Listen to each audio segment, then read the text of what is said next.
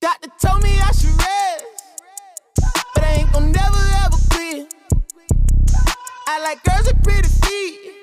Yeah, and jeans that'll never ever fit. Yeah, yeah, yeah. Top down. Yeah. And I'm floating through the city. Yeah, yeah, yeah, yeah. Watch out. On the run. え、ツイッターとかもおもんなくないですか今あ、でもやってんのか、川さんは。ツイいや、結構、うんうんうん。僕の周りではもうツイッターはもう終わりや、みたいなことを言ってる人が結構いるんです終わりやろな。終わりなんかないや、なんかでも、YouTuber の人とかが、こう、うさんくさく情報商材とか売ってるやんか。よ。うん。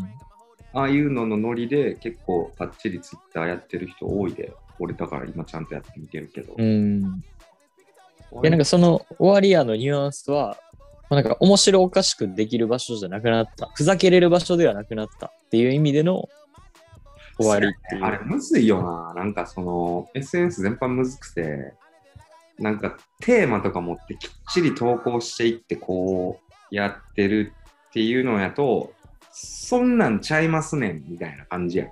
うんうん。 TikTok とか、あの、なんでもないのにバズるみたいはいはいはいはい。な。その力入れて、音楽とはとか、ビジネスとはとか、やるとまあ割と普通にフォロワーとか増えていくけど、いや、そんなんちゃいまんねんっていう。もうくすっていう一瞬だけでいいみたいうな。ん、あるよな。あれはほんまわからんな。なんか初期のね、ツイッター初期の、あの、ほんまに何でもない、あ、そうそう、ただつぶつやぶく。やき。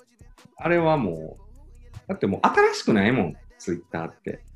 うん、インスタグラム出てきて。もう全然つぶやいてないっすね。ツイッターガチでやってる人。つつぶやきのれとかじゃないですね。もそうそうそう、140字ってどんだけこううん表現するか。つぶやいちゃいない。う適当さがね、良かったみたいなところはあった。ツイッターにそれを見てたんですけど、僕は。いや、どうなんやろな。いや、だってもうあれやん。もう友達だけでおもろい、母日常とかじゃないやん。もう SNS が。もう、どうコネクションを持ってビジネスにつなげていくかっていう場になってるから、うん。ツイッターはちょっとあれやもんな。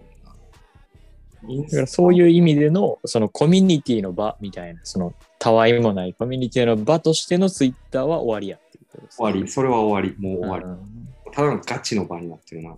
うん。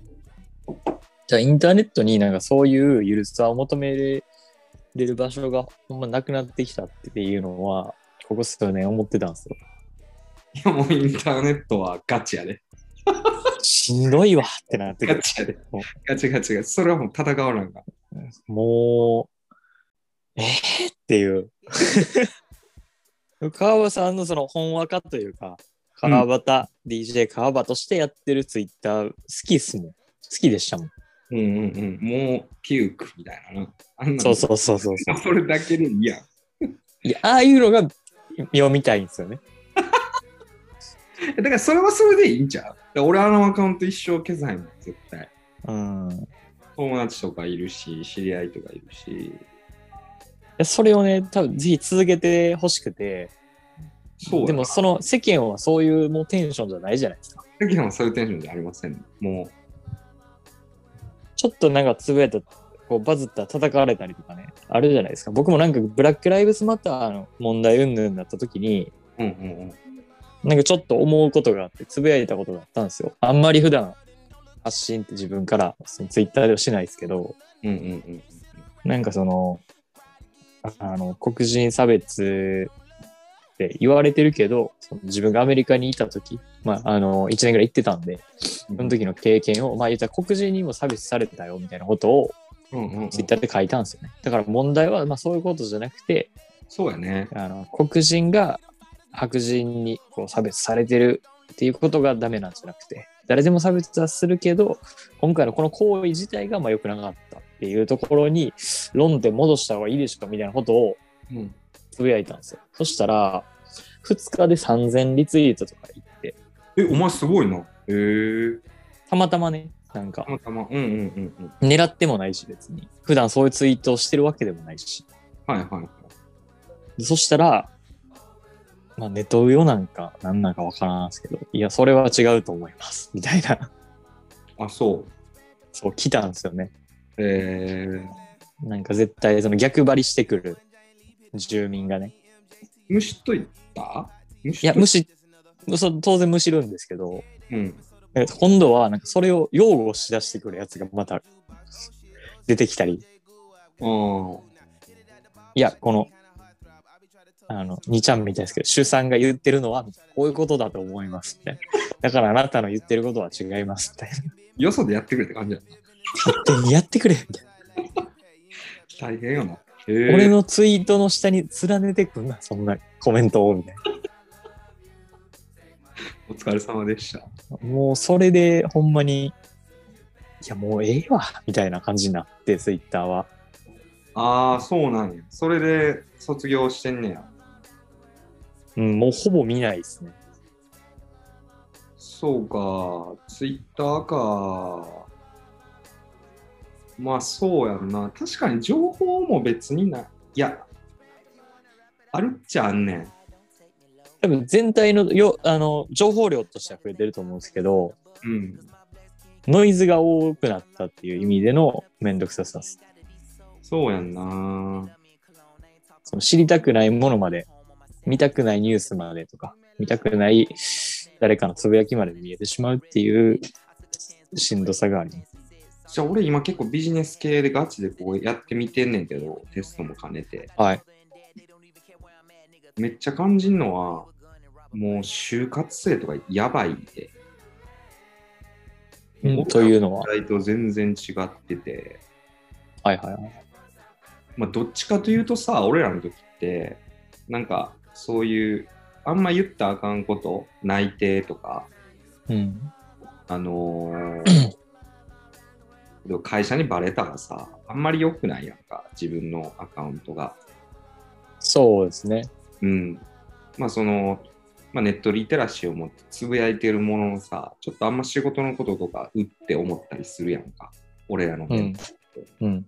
いやもうなんか結構ベンチャーとかって、これ俺強制なんかわからんねんけど、ガチで社名公開必須とかでやってんちゃうかなとか思うああ、そういうことね。あのうん、会社の広報に会社候補の一環みたいな。 Twitter を活用しなさいみたいなことをそうそうそう言われてる可能性があると。可能性めっちゃ高くて、んで、もう、おはようございますみたいな、結構しゃっきりした感じのやつをめっちゃつぶやいてる広報、あと人事かな。はいは人事とかなぜやねんけど、多分人事広報兼やねん、自分の会社の宣伝と、い。うん。あと、多分いい人見たら、ツイッターで引き抜くんやと思うんけど。ああ、それも込みでってこと発信だけじゃなくて、その、で、そうそうそうそうそうそう、リクルート込みで、結構すごい世界になってるで、ビジネス界では。え、じゃあ逆に、その、就活生からすると、だから、 Twitter という場所も、その、アピールの場所になってるってことですか多分やけど、いや、ぜ全然もう推推測で喋るけど、フォロワー多いやつとかは多分いい感じで内定取れたりするんちゃうそういうマーケット、へえ。そのウェブメディアとか、ちょっと言い方悪いけど、チャラい系の企業とかやと。はいはいはい。なんちゃうかなと思って、だからハッシュタグとか、普通に今、2022年卒とか、2021年卒、就活みたいな、えぐい。うん。うん、えぐい。そんで、そんな、多分よく分かってない人たちに情報商材をどう売りつけるかみたいな、こういうビジネスアカウントがもうめちゃめちゃ多うーん。い。うん。まあ、す捨てますよね、それって言ったら。うん。だからもうなんか時代が違うっていうか、だから抵抗ないんちゃうあの自分のそういう所属とか看板とかをこう開けるのに対してそういうのはあのベンチャー系とか割と新しい新鋭の企業はだからそういう時代やしって感じなんちゃう、うんでも少なくとも商社とか銀行マンとかそういう明らかに一部上場企業みたいなやつで社名出してバッチーンってやってるやつはおらんなうん。某商社とかうんうんうんこう、脳とか、まあ、赤色、青色とか言ったりとか、財閥系とかいう言い方したうりん。とかやってるんやけど、ほんま社名交換してやってるやつとかめっちゃいて、へえそうそうそう。これほんま大丈夫なんかなみたいな。だからもうほんま下手なこと言えへん。ということはさ。だからもう前提なんでしょうね。多分そのし社名を分かってて、その、で、その運用していって、こんないい人たちがいっぱいいるよ、みたいな話、何やって思われんねんけど。俺みたいにさ、普通に木屋町でピュークとか言ってたら終わってるやん か。そんなんしたらあかんねん。もうツイッター、そそんな世界じゃないから。もう身分を明かしてしっかりやるっていう。上海の人とかでもそうやで。結構、化粧品とか、あと、新鋭系の感じ、なんか、第三産業っていう言い方になるのかな。ウェブ系とかサービス、うん。地系の人たちって基本社名公開でやってるよな。えー、うん。これすごい時代になってるよな。まあ、今女子高生とかって、一人5アカウントぐらい持ってるの普通の時代ですからね、今。そやんな、もう俺もだってアカウント欲しいわ。俺もインスタのアカウント5個ぐらい持ってますね。マジで。はい。ピン音楽系とか。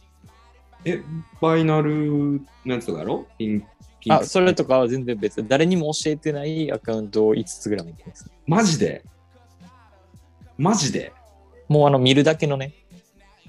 わかるわかる。俺、あの、YouTube のアカウントもう一個欲しくて。うんやってないねんだけど、欲しいなって思う理由は、あの AI とかが判定なんかしないけど、おすすめ出してくるやんか。うん。あもうめっちゃ PV とかいっぱい見て、この LINE 好きとか言ってやんねんけど、もう正直、あーとか言ってたまに二ケツとか見てまうやん。うん。こうなったらもうおすすめがブレんねんか。そうそう、あのノイズ入るでしょ。言そったらう。だからもう自分の見るやつ統一して、見るやつのアカウント別に取った方が、そのおすすめの精度が上がってくるんだなって思って、うんうん俺それやりたいわ。これね、めっちゃ俺喋れると思うっすわ、この内容。ちょっと言って、どうい うことインスタは俺全然もう、インいスや、タで説明とかじゃなくね、説明とかじゃなく、なんか、あの、持論があるんですよ、これ。うん、ちょっと教えてほしい。俺、インスタ多分、もろ初心者やと思う。あの、まあ、今自分、なんでその、何個もアカウント持つかっていうのは、もうめちゃめちゃシンプルで、その、普段自分が目にする情報を言ったら、そのフォルダ分けしてるみたいなことなんですよ。そうやね。うん、そうそうそうそう。うん、そうこれは、まあ、音楽系の情報のみを、うん、うん、えー見るためのアカウントですとか。うん。うんあとは、えっと、最近やってんのは、あの、もう音楽、自分の本話化というか、ずっと一番古いアカウントは、もう音楽だけにしたいんで、うん、その友達、あの昔の中学からの友達とか、音楽関係ないような友達は、ちょっとこっちのアカウントにうんフォローしてね、みたいな。ちょっとそれだけ総合的にこう、フォローしてされてみたいなのを作ってるんですけど、うん。それってなんかまあ気軽に、なんか友達結婚したなとか、子供生まれたんやとか、っていうのも気軽にこう見てコメントしたりとかできるアカウントがあって、うん、うん、うん、うん。 で、まあ、あとは結構あのエッジ系のモデルとかあフォローとかいいねとかするとき躊躇すんもんな。でしょ そうそうそ。そうれモデルとか。あーガチガチ行くようなアカウントがあんねやそれだけを見るための。なるほどね。おすすめもやっぱり精度良くなる。そうそうそう。だからそれで最適化最適化じゃないですか。こういうのって AI で。そうやんな。あ、俺もそうしよだからどんどんこう欲しい情報がこう濃くなっていくというかあのう。そう精そ度う。が高まっていくっていうこれはすごいなんかその学生がそうしてるみたいな話を聞いてうん。最初は何をそんなする必要があんねんと思ってたんですよ うん、うん、そんな何個もアカウント作ってと思ったんですけどうん。そうやね。なんか仕事で広告の運用とかしてるとうん、最適化ってこういうことなんやっていうのが分かってうん。あそれは確かに理にかなってるなと思ってたんではい、はい。積極導入してるっていう状態ですね今。え、音楽連れ、まあ、綺麗な人系、エッジ系と、あと何があとは、あの、自分、まあ今ちょっとずつこう、自分のアカウントから、その、一方的にフォローしてるうんのを減らそうと思って、うんそれ以外の雑多なやつ、うんうんその他みたいなやつもりますね。でも一方的にフォローしてるやつとかってさ、うん基本的にそのなんか、なんていうのヒップホップハイプとかさ、うん。あのー美人まとめとかさ、うんどっちかによらんまあなんかそこにカテゴライズできないやつとか。あ、サッカーのめっちゃうまい動画集とか。 あそうそう。ただなんか見てて気持ちいいやつ。なるほどね。まあそれは別にその、おすすめを期待してないんですよ。もうただ単に自分がフォローしてるやつをフィードで見たいだけ。あー、なるほど。いや、わかるわ。要はだから、いいねとかして、その分析されへんるまでもないようなやつってことや、そうねそうそうそうそう。はいはいはいはいはい。なるほどね。なんかそれはなんかそのちゃんとカテゴライズしてるアカウントをちょっと汚したくないというか、ま、なんかこう、ま混ぜたくないというか。ああ、なるほど。もう先行漏れや、ここに。そうそうそうそう。なるほどね。なるほどね。それ、賢いね。で YouTube とかもう、もう結構、俺もやろうかなと思っうんてうんざりしてきてるんですよ。もう、そうやねん、ここれ。のぐちゃぐちゃ感に。うん。いや、PV のさ、このおすすめ、やばくないやばいっていうのは。え、っていうかさ、何登録してる ?YouTube。何やろな。なんかほんまに、俺、フォーショーマガジンは絶対見んねんけど、見えひん。なんすかそれ、なんすかそれ4、フォーショーマ登ガジン。録数って何チャンネルなんですか今、ちなみに。俺、2、4、5、8、10、11。俺今20ぐらい。僕、いびっくりしたんですけど、今。うん。登録、自分の登録数見て。うん、 416登マ録ジしてでます。 マジでうん。え、それ、追えへんやん。いや、だからなんか大きもないというか、その、ああ、いいなーでやってあげんねや。うん、なんか、もう、こうなった今、その、最適化みたいな、自動おすすめみたいなことになった今、なんか時系列で見るっていうことがもう不可能じゃないですか。うんもう不可能。うんうん、昔って言ったら、その、新しい情報が上に来て、古い情報はどんどん下に溜まっていくっていううんうんうんうんうんシステムやったじゃないですか。でも今ってもうおすすめが前提にあるから、たとえそれが古かろうが新しかろうが、これまでに見た、今見てるコンテンツに近いものを上に上げてくるっていう仕組みじゃないですか。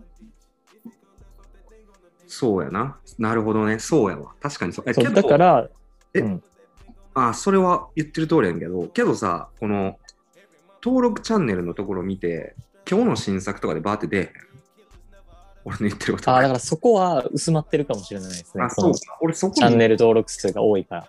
うーん。そうやな。そこれ俺、分けてそこも置いたいから、ちょっと分けようかなと思って。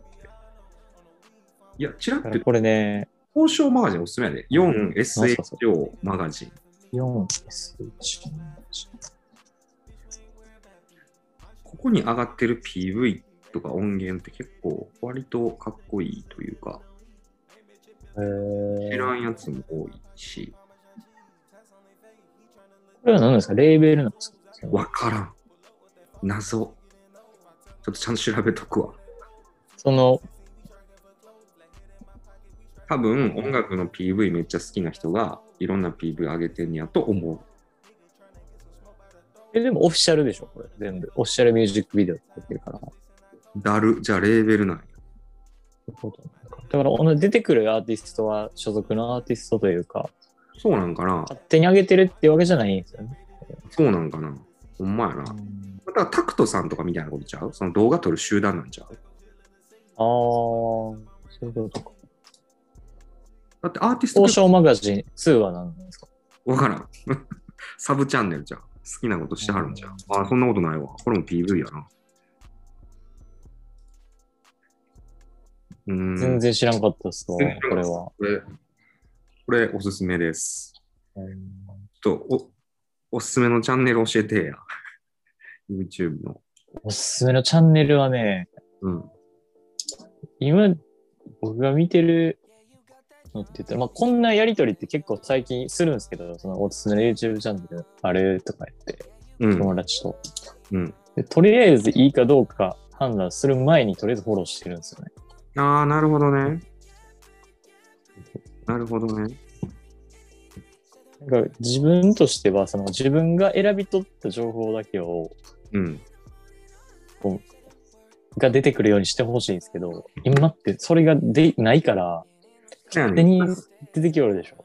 そうやねん。ししかもさ、これ、Google とつながってるやん。YouTube って Google 参加だからさ、Google アカウント取るの難しくないそうっすね。だからこれさ、さっきインスタみたいに分けたいよなって思ったけど、これ結構むずいんかなって今思う。むずいですね。だから Gmail アカウントを複数持つってことですよね。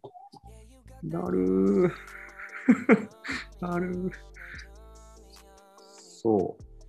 いやもう俺こんなんさ、全然興味ないのに、一回見てもうたやつとかあるやん。押してもうたやつみたいな。なんならミスクリップでぐらい。それも出てうくんるやん。うっとしいわうん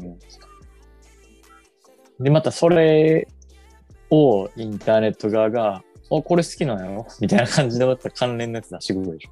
そう。なるいわ。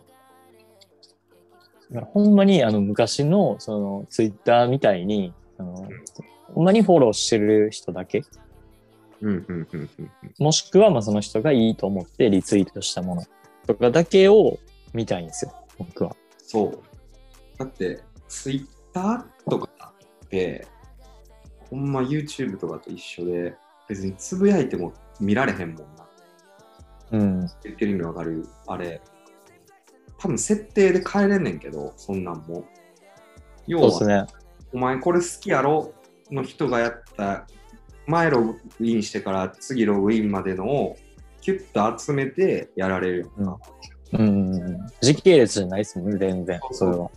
その辺も結構分析してて今なんかやっぱりエンゲージメントとかインプレッションっていう単語あるやん、うん。あれ上がらない意味ないよなほんまに、うん。うんだ。から多分ほんまピュークとかつぶやいても見られへんねんって誰にも。うんうん。そうそう。要は俺のことめっちゃ好きなやつとかのところにしか映らへんうん。感じ。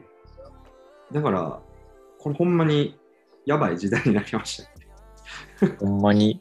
うん。だってフォローしてても、これ、あ、この人初めて見るな。ああ、フォローしてたか、みたいな感じ。例えば、そうツイあの、SNS ですけど、その LINE に置き換えて話したとしたら、うん。言ったら、あの、いずれ来そうな気もするんですけど、あの、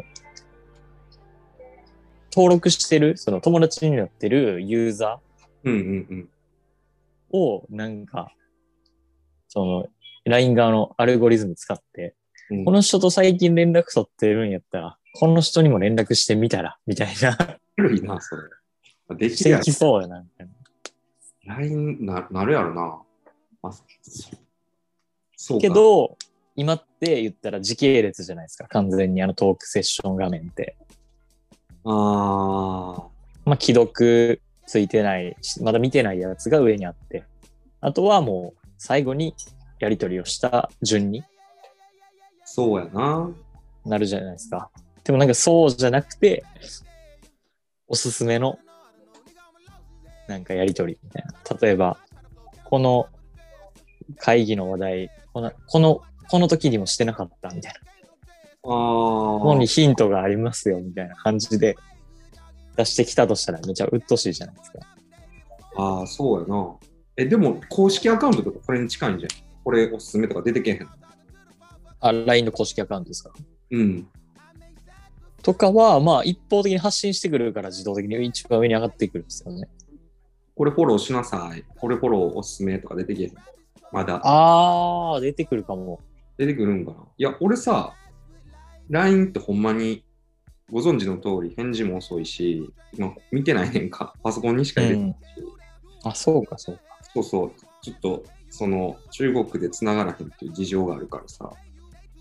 で、基本的に WeChat って知ってるはい。中国の WeChat っていあのう日本ではあの LINE みたいな。半グレが使うやつですね。こぞって半グレがハ使ンうグレやつでコす。ドって使ってんねや。これは結構やばくて、これは結構ほんまもう生活の一部になってんねん。みんな。日本でいう LINE と一緒でしょ。いやけど LINE でお金送り合ったりせえへんやろ ?LINE ペイあるとは言って。あー、まあ、プレゼントとかたまにやりますけどね。ビール1本分とか。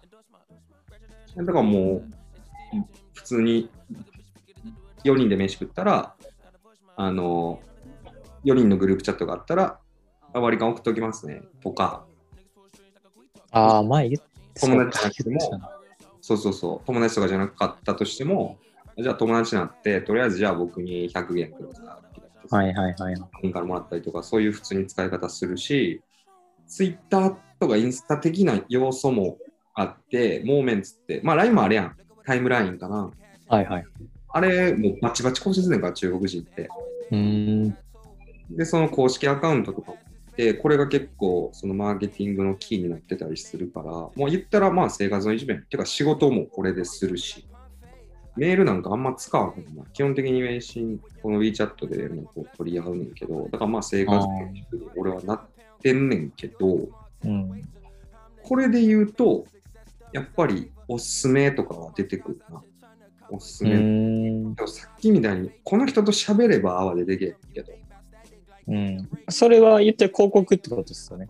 おすすめは。広告もやし、あとはその、ほんまにおすすめしてきてるやつもあるってことですねちょ。っとおすすめしてきてるやつもあるし、と、なんて言ったらいいかな、その、飯屋とか行ったり、基本的に店やな、別に服買いに行くでも、何買い物行くでもいいねんけど、要は QR コードあって、それしかスキャンすんねんか。うんうんうんでそこで欲しいもんプチプチプチってやって、チャリンって電子マネーで落とすねん。うんうんほんならもう、め飯屋やったら飯が出てくるし、服やったらそうんの、買った服持って帰っていいし、みたいな。うんうんうんまあ、そういう世の中なんですよ、まあ、こっちは。じゃあもうレジ係の人はいないんですか中国に。いない、いないですね。いや、いるけど、いるけど、うんまあ、基本的には少ない。もうそれを導入してないところだけってことですかそれを導入してないところだけ、バチバチローカルみたいなのあは別に、いや、それも別にあれやな。あの、QR コードの、金だけ払える QR コードだけ置いといて、普通にバーって頼むもんは頼んで、生産は、ここ QR コードスキャンしてお金送ってとかちゃう。まあ、言ったらレジの代わり。けど、基本ーそ的にれがいい。店とかはもう QR コードスキャンしたら、要はその店のアカウントに飛んで、そのアカウントからもう注文ができる。あーそうそうそうレシートとかもないってことですかレシートとかは電子。あ、もう全部紙で出てくるってことはない。メールとかはもうほぼない。あもうあ。飲み会行って、こんだけ飲みました、みたいな、レシート。みたいなめっちゃ長なってる、みたいなもんないってことですよね。ああね、いや、ゼロではないな、ゼロではない。っていうか、それ見て、確認して、お前これなんやねんみたいなのは結構、文化的にやんねんけど、要は人を信じてないからさ、うちの人たちって。あー要は頼んだもん、ものと、頼んだもん以外乗ってないかみたいな。おはい金はいはいはい。みたいな確認はするから、打ち出す店もあるけど、基本的にその生産のためのそのレシートっていうのうんは、基本的に電子かな。うーんとか、メールアドレス登録したらポンだけ届くとか、そういうの。絶対、その方が金使いますよね。経済回る気するんですけど。そうやね。こればっかりは日本は遅れてるよね。今どうなってるか知らんけど、もう俺は少ななんくかね、無理やわ。それ1年前ぐらいに聞いたときは、うんえ、何それやったんですけど、うん最近なんかユニクロとかうんうんうんうん。はもうレジ係の人いないですね。そう。そうやね。そうなっていってほしいな。だから俺こっち2017年に来てるやんか。もう2017年に来てたからさ。結構最初衝撃やけど、もう4年前やしな。もう俺、帰ったら財布持たなあかんのとかほんまに嫌やわ。で逆浦島太郎状態ですよ。逆にしまったら、財布持たなあかんやろ。あと鍵も持たなあかんやろ。もうち嫌ょやっと過去にタイムスリップした感あるんしちゃいないます、と、ちょっと持ち物やばそう。うん、持ち物増えるでしょうね。絶対財布はね、携帯と、もうタバコ持ってバーンって外出るだけやからな、今。え、鍵閉めないんですか鍵はもう携帯でちゃった。携帯携帯、携帯、鍵も鍵も。ええリピーそれは結構一番、一番すごいんちゃいます鍵が携帯っていうはね、1、2年前かな、サムスンが始めたな。え俺入れ、もう速攻さ、隣韓国人住んでて、お前これなんやねんっつって、もうこの自動ー、はでいはいはいはい、はい。鍵、俺よく打ち鍵とかしてたからさ、あーえ、もう俺んちも入れろっつって親に言って、えー、刺して、もう、それは、もう鍵持たない。鍵持たない。セキュリティ上の問題とかは大丈夫なんですかそこは心配になるんですけど。全然大丈夫ですね。でも日本で導入されてないのは不思議ですけどね。韓国人街とか行ったらあるんちゃうサムスあン。んのかなそうか、サムスンやからか。うん、サムスンがやってる。韓国が先駆けてんのか。サムスンが言い書きやったな。僕なんてあれですよ。今の家引っ越すとき、なんか鍵がうん。めちゃめちゃ古いタイプで、もうなんかちょっと針金入れたら開くんちゃうかぐらいの。はいはいはい。それであの、鍵を買いに行きましたからね。鍵屋さんに。あ、自分ではい。で、つけて、みたいな感じ。取り付けもしてもらって。あ、してもらって。はいはいはい。鍵屋さんやってくれてるよね。もうそいつらもう全員全員仕事なくなるってことでしょ。俺はいらんと思う。いや、なんか、もう靴磨くしかないってことでしょ。だって。そうこれ、俺結構先駆けやねん、これ、今。多分中国でも。やってるあ人あ、そういうことですね。なるほそうそど。うそう。あの、電子マネーいけるっしょって、俺、2017年来た時とかも、まだ半々ぐらいとか、その時俺も、いや、これ最高っすみたいなんで、おすすめ進めてて、これを今、うんみんなに広めてるんだけど、会社うんう内んとか友達とかに。結構この鍵は今、結構先駆け、俺やってるうん、ああ、だいぶ、だいぶ、だいぶちょやっっとてえるえ格好できる要素ですね、それはそうそう。あ毎日んまりっていう人もいるから、まだ全然2割ぐらいじゃう。けど、俺、持ち物1個減るし、打ち鍵の心配ないし、めっちゃいいと思う。で、携帯なくしたり、携帯充電切れたらどうするんとか言われんねんけど、うん。いや、携帯充電はもう、それは、もう、俺、前言ったっけもうコンビニとかに充電器置いてあんねんか。あ、じゃあそれは一応、その充電がある状態じゃないと開けれあない。 もちろん、もちろん、もちろん。充電があるから大丈夫だ。その、アプリ開いて、チャリはンいはパいはシャってやるから。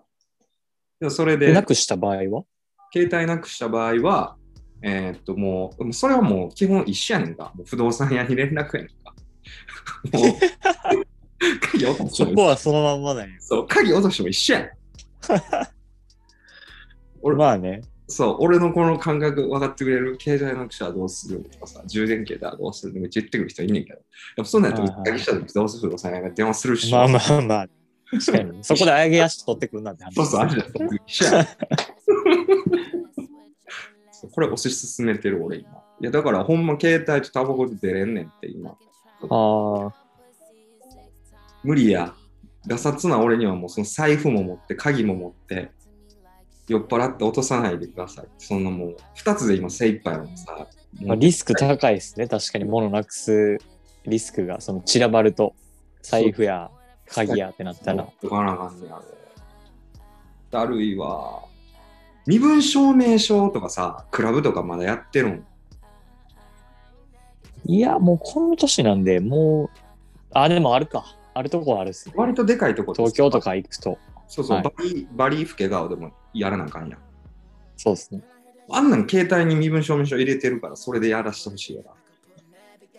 携帯に身分証明書入れてるんですかうん、なんかね、実名認証みたいなのできんねんから、携帯から。パシって写真撮ってあげたうら、ーん。政府が、はいはい、OK よ。うんで、そのなんていうの、緑のチェックマークとかついてたら、これ認証済みの写真ですみたいな、そういう、うーん。で、もうそれ見せたらもう入れるからさ、そういう。年齢確認とか身分証がいるところって。ああ。だから、なんていうかな、もう、その免許証も持ち歩かなあかんの日本帰ったら。なくすし、俺多分。もうちょっと怖いわ。慣れなあかん。そうですね。まあでも、携帯を手ば、より手放せなくなっていくんですよね。そうなると。そこも、そこの懸念はね、あるんですよ。なんかその、ああ、その、陰謀的に、こう脳をいや、というよりは、系もっとこう、パーソナルな事情で、う。うん。なんかデジタルデトックスって言うじゃないですか。うん。あんまり見すぎんのは良くないっていう。そうそうそうそう、どんどんもう今の現代人はスマートフォンを見すぎです。うんうん。まあなんか陰謀論的にそれを語る人もいるんですけど、自分はなんか、つなんか疲れるとほんまにあの、LINE を見たくないとか、メール返すのをちょっとそれ後は、回しにしてしまったりとか。うんうんうんうんうんうんうん。それは、 なんやろう。基本的に家いるときに自分は自分でコントロールするって感じかな。もうほんま見えひん時間作ったり、作業に集中するときはこう、ういっんぱい。話したりとかもその程度やで。外出の時は手放せへんな、基本的に。だって音楽も嫌い、まあね。そうですね。うん、別にいいかなって気はしてるけど。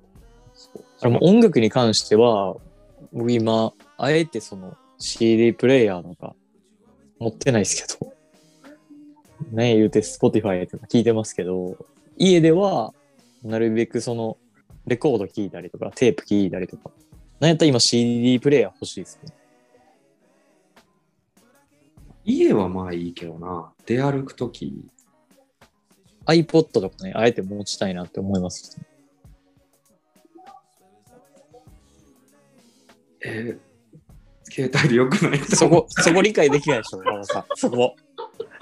え、うん、全わか然らんやろなって思うんですけ全 然ど理。解できんかった、今。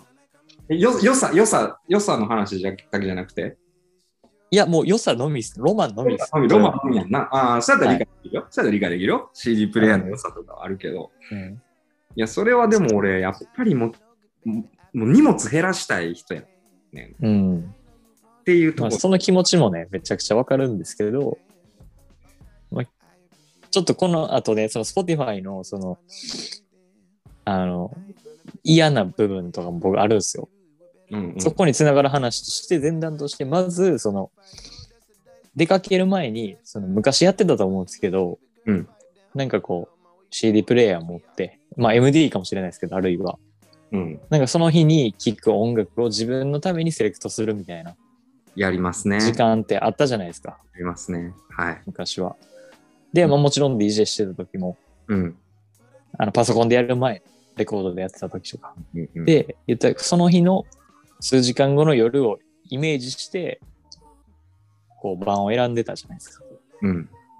なんかその時間がほんまなくなったなと思って、パソコン持っていけば別に DJ できるし、で、その入ってる中から、その、適当にその時にあったやつを選んでってするじゃないですか。パソコンで DJ するとなると。ああ、いや、その、出かける時の、その、プレイリスト的なことは、俺、割と今でもやるし、で、何より DJ やと、俺、組むからさ、はいはい。データでも。ああ、そうか。じゃあ、まあ、やってることはレコードの時と一緒ってことか。これは変わってないな。あえ、ー今日、今パソコンガーン持ってって、そこでやってんのって言って。お前すごそういで。すね。俺、そそこでやってます。れやってた時期もあってんけど、てか、初めての頃かな。それ、This is それが DJ だみたいな。うん。けど、やっぱり、組むかな。組んだ方がいい。うん。ずれへんというか。もうなんか俺、やっぱえげつないことになってしまう回が多くてさ、うん。スキル不足なんやろうけど、俺は組む派になってしまってんけど、うん。これもやり方でこれは人それぞれやからな。ありなんですけどね。けど、その、えでも、プレイリスト俺やらん、た例えばこのアルバムとか出て、あ、これ聴こうとか、あ、これつ次の通勤の時聴こうとか、もうそれこそ今で言うと明日の朝聴くやつとかで、うん割と俺、10秒ぐらいやけど、10秒ぐらいやけど選ぶけど、あーその場ででしょうね。それって明日のためにその作って、明日用のプレイリストとかあ、作そらないでしょこまではやらんけど、まあ、このアルバム出たし、明日聴こうとかやけど、それはやるけど、なるほどね。言いたいなこんてというんはですかね。その、その、Spotify のうん。なんか良くないところって、それこそのさっきの話に戻るんですけど、その最適化うんうんうんおすすめの機能が、僕はなんか邪魔やなって思うんですよね。川場さんの聞き方って結構あのおすすめ、今週のそのニューリリースをとりあえず毎週聞くみたいな聞き方してたって言ってたじゃないですか。うんうんうんうんうん。なんかそれ、僕の場合はなんかそれすらもう決めたい。あ、自分であのはいニューリリースってあくまでその自分がフォローしてるそのアーティストとまあ、それに関連するアーティストのニューリリース。うんうんうんうんうん。なるほど。それって、なんか、もう、なんか自分で選んでないじゃないですか、そこを。まず。確かに。確かに。だか、ら、あえて、おすすめとかタップしないようにしますね。どんどん、その自分セレクトじゃなくなっていくから。あ、そう。だから全然、もう検索を使うんですよ。だから、Spotify 使うときは基本的に。あ、それ結構、ディグ魂やな。俺結構、それでもさ、知らん曲出てきてラッキー、あ、こいつかっこいいなとかあるやんか。うん。ディグが楽になったなって思ってたけどな、ここ3、4年ぐらいやけど。でもそれって、なんか、それはそれでよしなんですよ。その恩恵に預かるのも、うん。この時代に生きたそのそうやな恩恵なんですよ。うん、当然ね。うんうんうんうん。めちゃめちゃだから自分変なこと言ってるなっていう自覚はあるんですよ。他の人に言っても、はいっていう顔されるんで。俺は気持ちはわかるけど、なんか甘えてる自分が恥ずかしくなってしまったっていう方かな。ああ。けど、けど俺さ、あの、所詮は、所詮はそのデータっていうか、その Spotify にあるやつやんか、しかも。データでも Spotify にないやつとかもいるし、なんかジェットのやつとか結構やっぱ聞いてたらディグってる気になるけど、ジェットの視聴は、うんあれも、あれはもうおすすめもクソもなくてさ、うん。出たやつバンバンバンバンこうしないといけないのか、うん。再入会で上に来たりとか。うん。それでバイナルしかないやつとかわーって聞いてたりしたら、なんかそのディグ欲みたいなのが満たされるっていうか、うん。これは今俺音楽聴いてるなーとか、新しい音源探してるなーっていう時間っぽくて幸せやけど、うん。それじゃダメなんや。検索なんか、ね、 うん、僕は時系列にしてほしいんですよ。俺はなるほ言うどん。ですけど。なんか音楽って結構時代感とかがすごい重要じゃないですか。うん言ったら、こう、アーティストたちがこう過去の先人たちの音源を聞いて、うん、曲を作ってっていう上書き上書きの文化じゃないですか。うん、けど、なんかそ、あの、Spotify のおすすめ機能って、もうそういうのって、まあ、無視してるわけじゃないでしょうけど、あそこにその理由付けはないじゃないですか。ない全然。うん。なんか何をもっておすすめしてるのかの説明をしてほしいって思うんですよ、あおすすめするなら。わかる、めっちゃわかる、めっちゃわかる。例えば、このベースライン、こそうの曲のこのベースラインが好きだってなった時に、そう、じゃあ、それは無理やねん。それは無理やねん。同じレーベルか、同じフィーチャリングしてたようなやつかやねん。おすすめは。うん、ベースラインとか、その曲調がとか、この感じは、は無理や。今まだ、うんそう、まあそこまでおすすめしてくれとは言ってないですけど、んなんかその、年代の話に戻ると、やっぱ年代間でやっぱ音ってやっぱある程度くくれるし、うんうんうんうんうん。 70年代の、おーこのファンクとかのこのカラッとした感じとか、うんうんうん。アシッドが混ざるこの年代とかうん。っていうのは自分で感じ取っていかないといけない部分というか、うん。自分の感性で。そうやね。それはおっしゃる通りですね。うん、うん。じゃないと、もうみんな聴き方が一緒になっていくというか、そのこの曲好きな人はみんなこの曲を、別のこの曲を聴いてるっていう状態になると、まあでも、仕組み上はそうなっていくわけじゃないですか。この曲に、ライクを押した人に対してはこの曲が出てくるっていうのは多分一緒じゃないですか。ある程度。そうやな。ってなってきたら、その DJ のその知識的な優位性はもうないじゃないですか。それって。確かにそうやね。そうやったらプレイリスト聞いてた方が新しい発見あるしとか言われそうで。それはそうやな。それは全然関係ないアーティストやけど、曲調が一緒とか。そうそう。じ絶対アルゴリズムではこう、無理無理つ。なげれない選曲をしたいんで、自分は。今日誰かが言ってたけどな、ライクとかほんま慎重に押していったらその辺も合ってくる説唱えてるやついたけど。小津さんちゃいますあ、そうそうそうそうそうそううん俺は信じてないな。うん。うん、全然それはまだ無理やと思う。だってさ、こそれってもう不可能じゃないですか。ういうの、いや、俺いけるかなとか思うけど、もし10個ぐらい音があるとしたら、うん。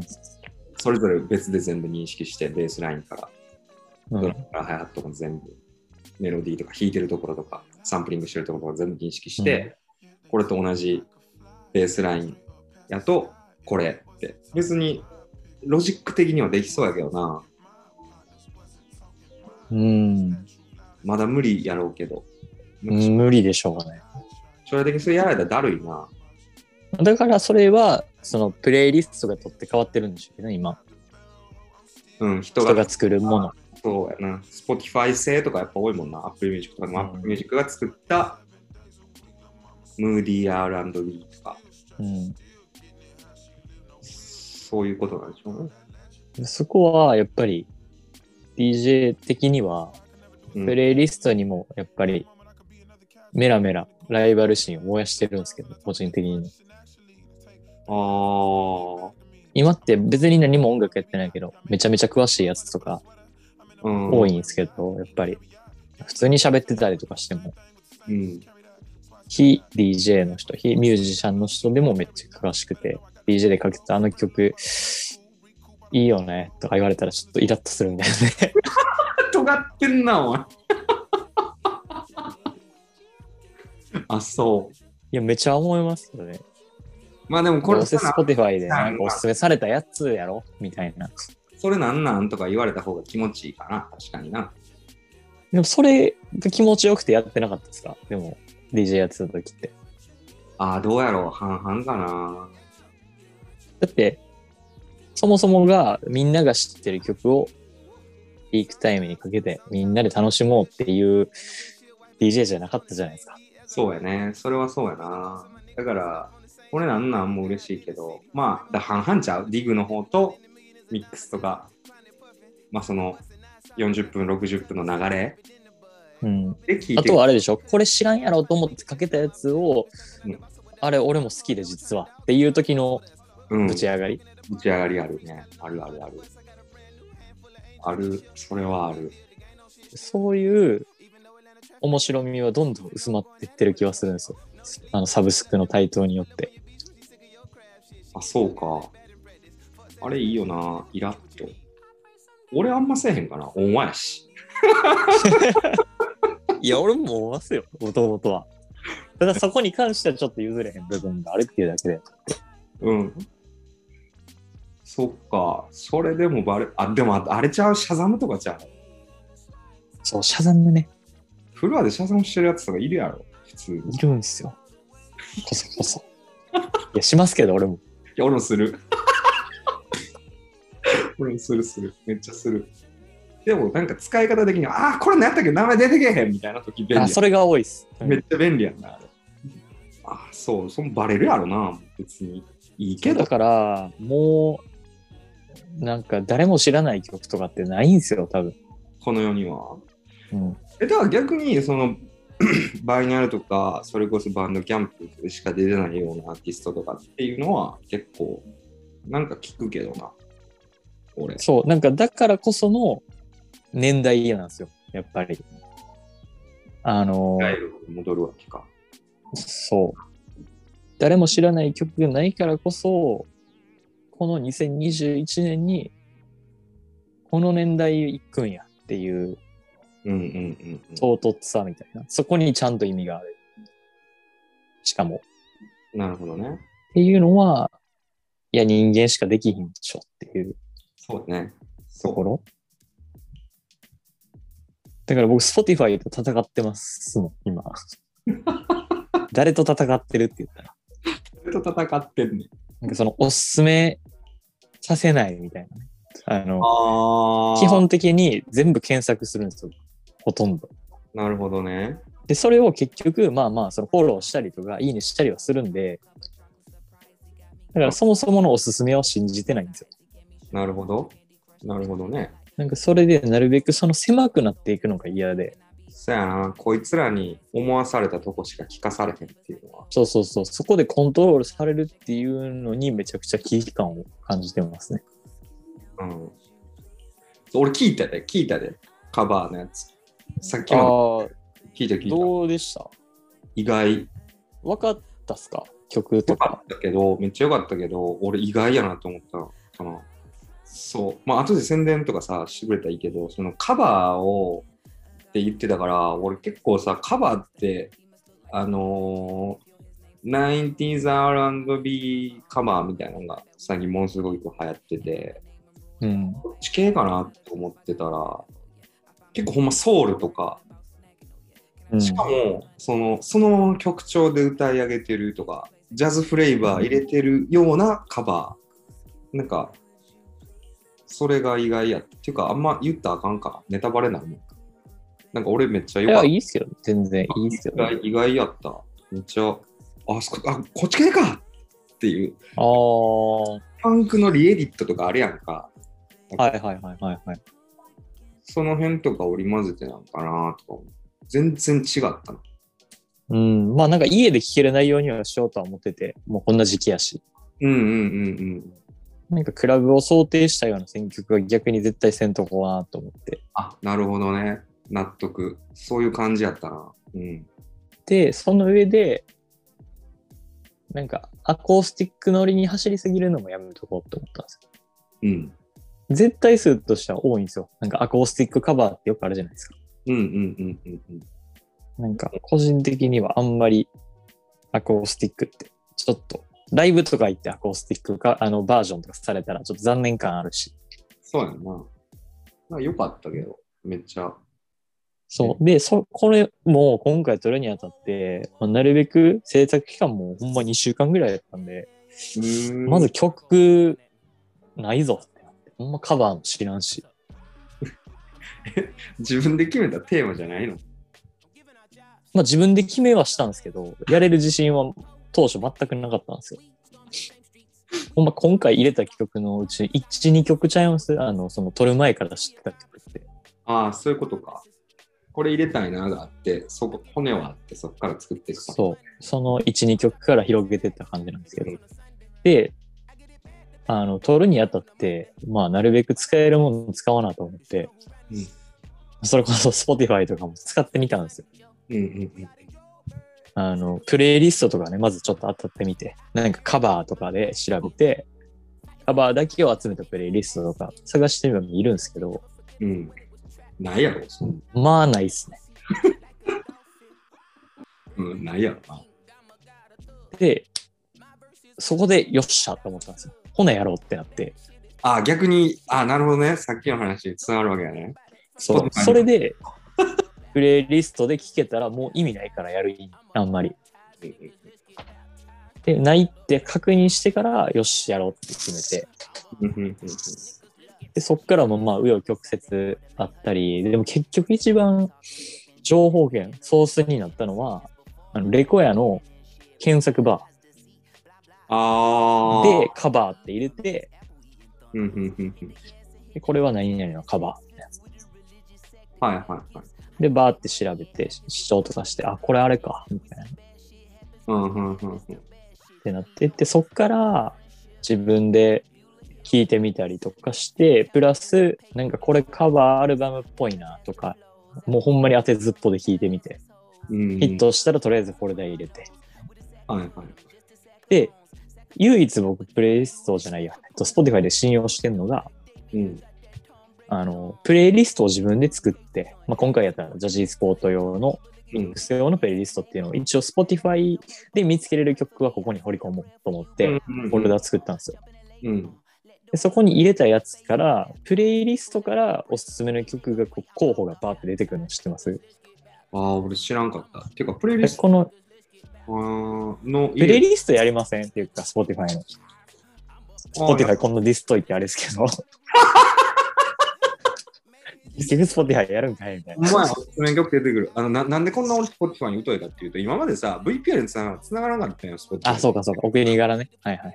Spotify デビューがここ2、3ヶ月なんよね。だからあんまそうりか、そうか。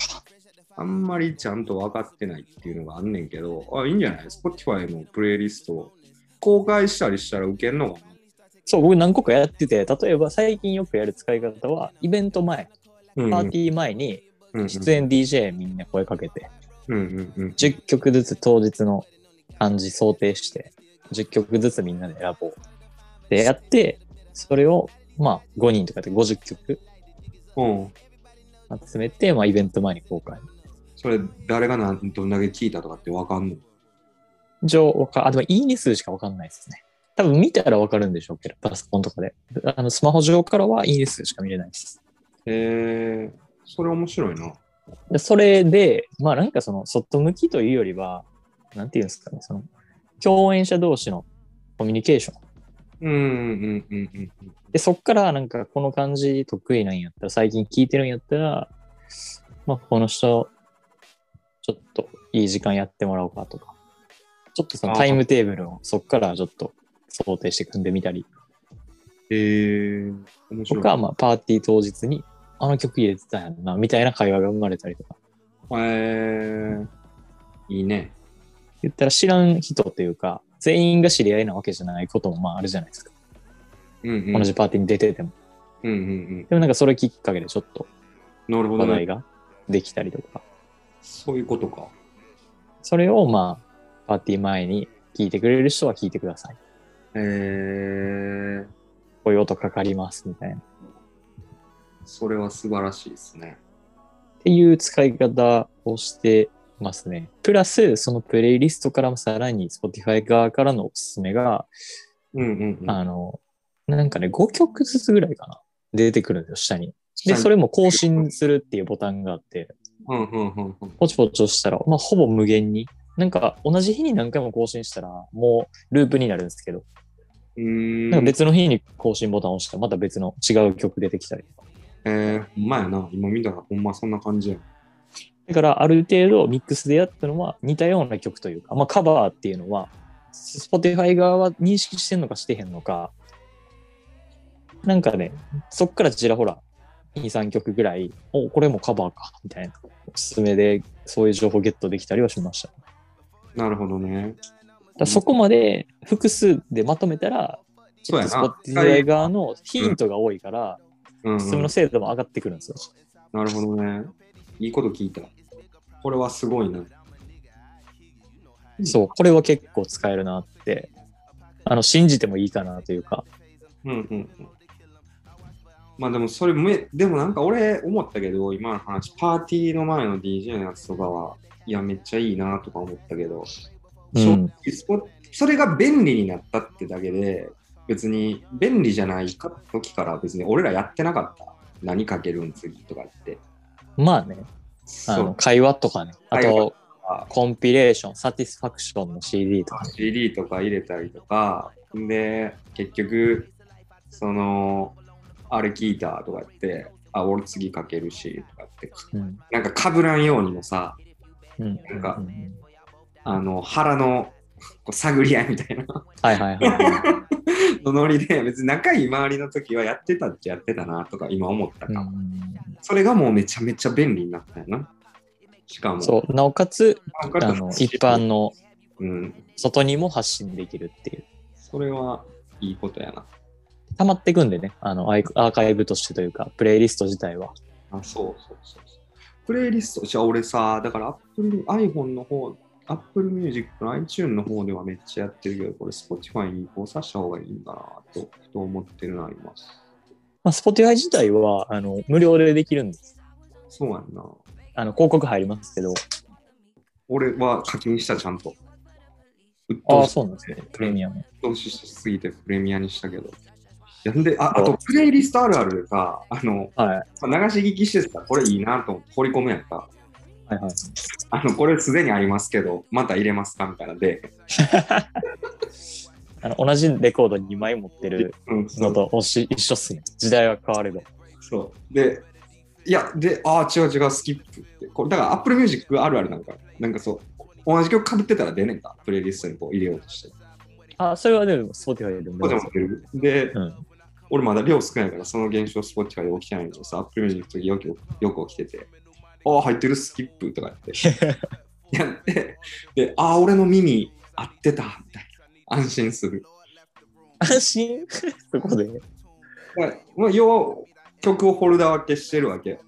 はいはいはいはい朝聞くやつ、夜聞くああ、そういうこと。あの何個もプレイリストがあって。もうプレイリストそう20個30個常にこなうるほど。持っててであのハウスの BPM110 とかあとはなんか踊れる R&B とか、まあそういうプレイリストいっぱい作ってるんだけど、やっぱ DJ 的っすね、めちゃくちゃ、その分け方が。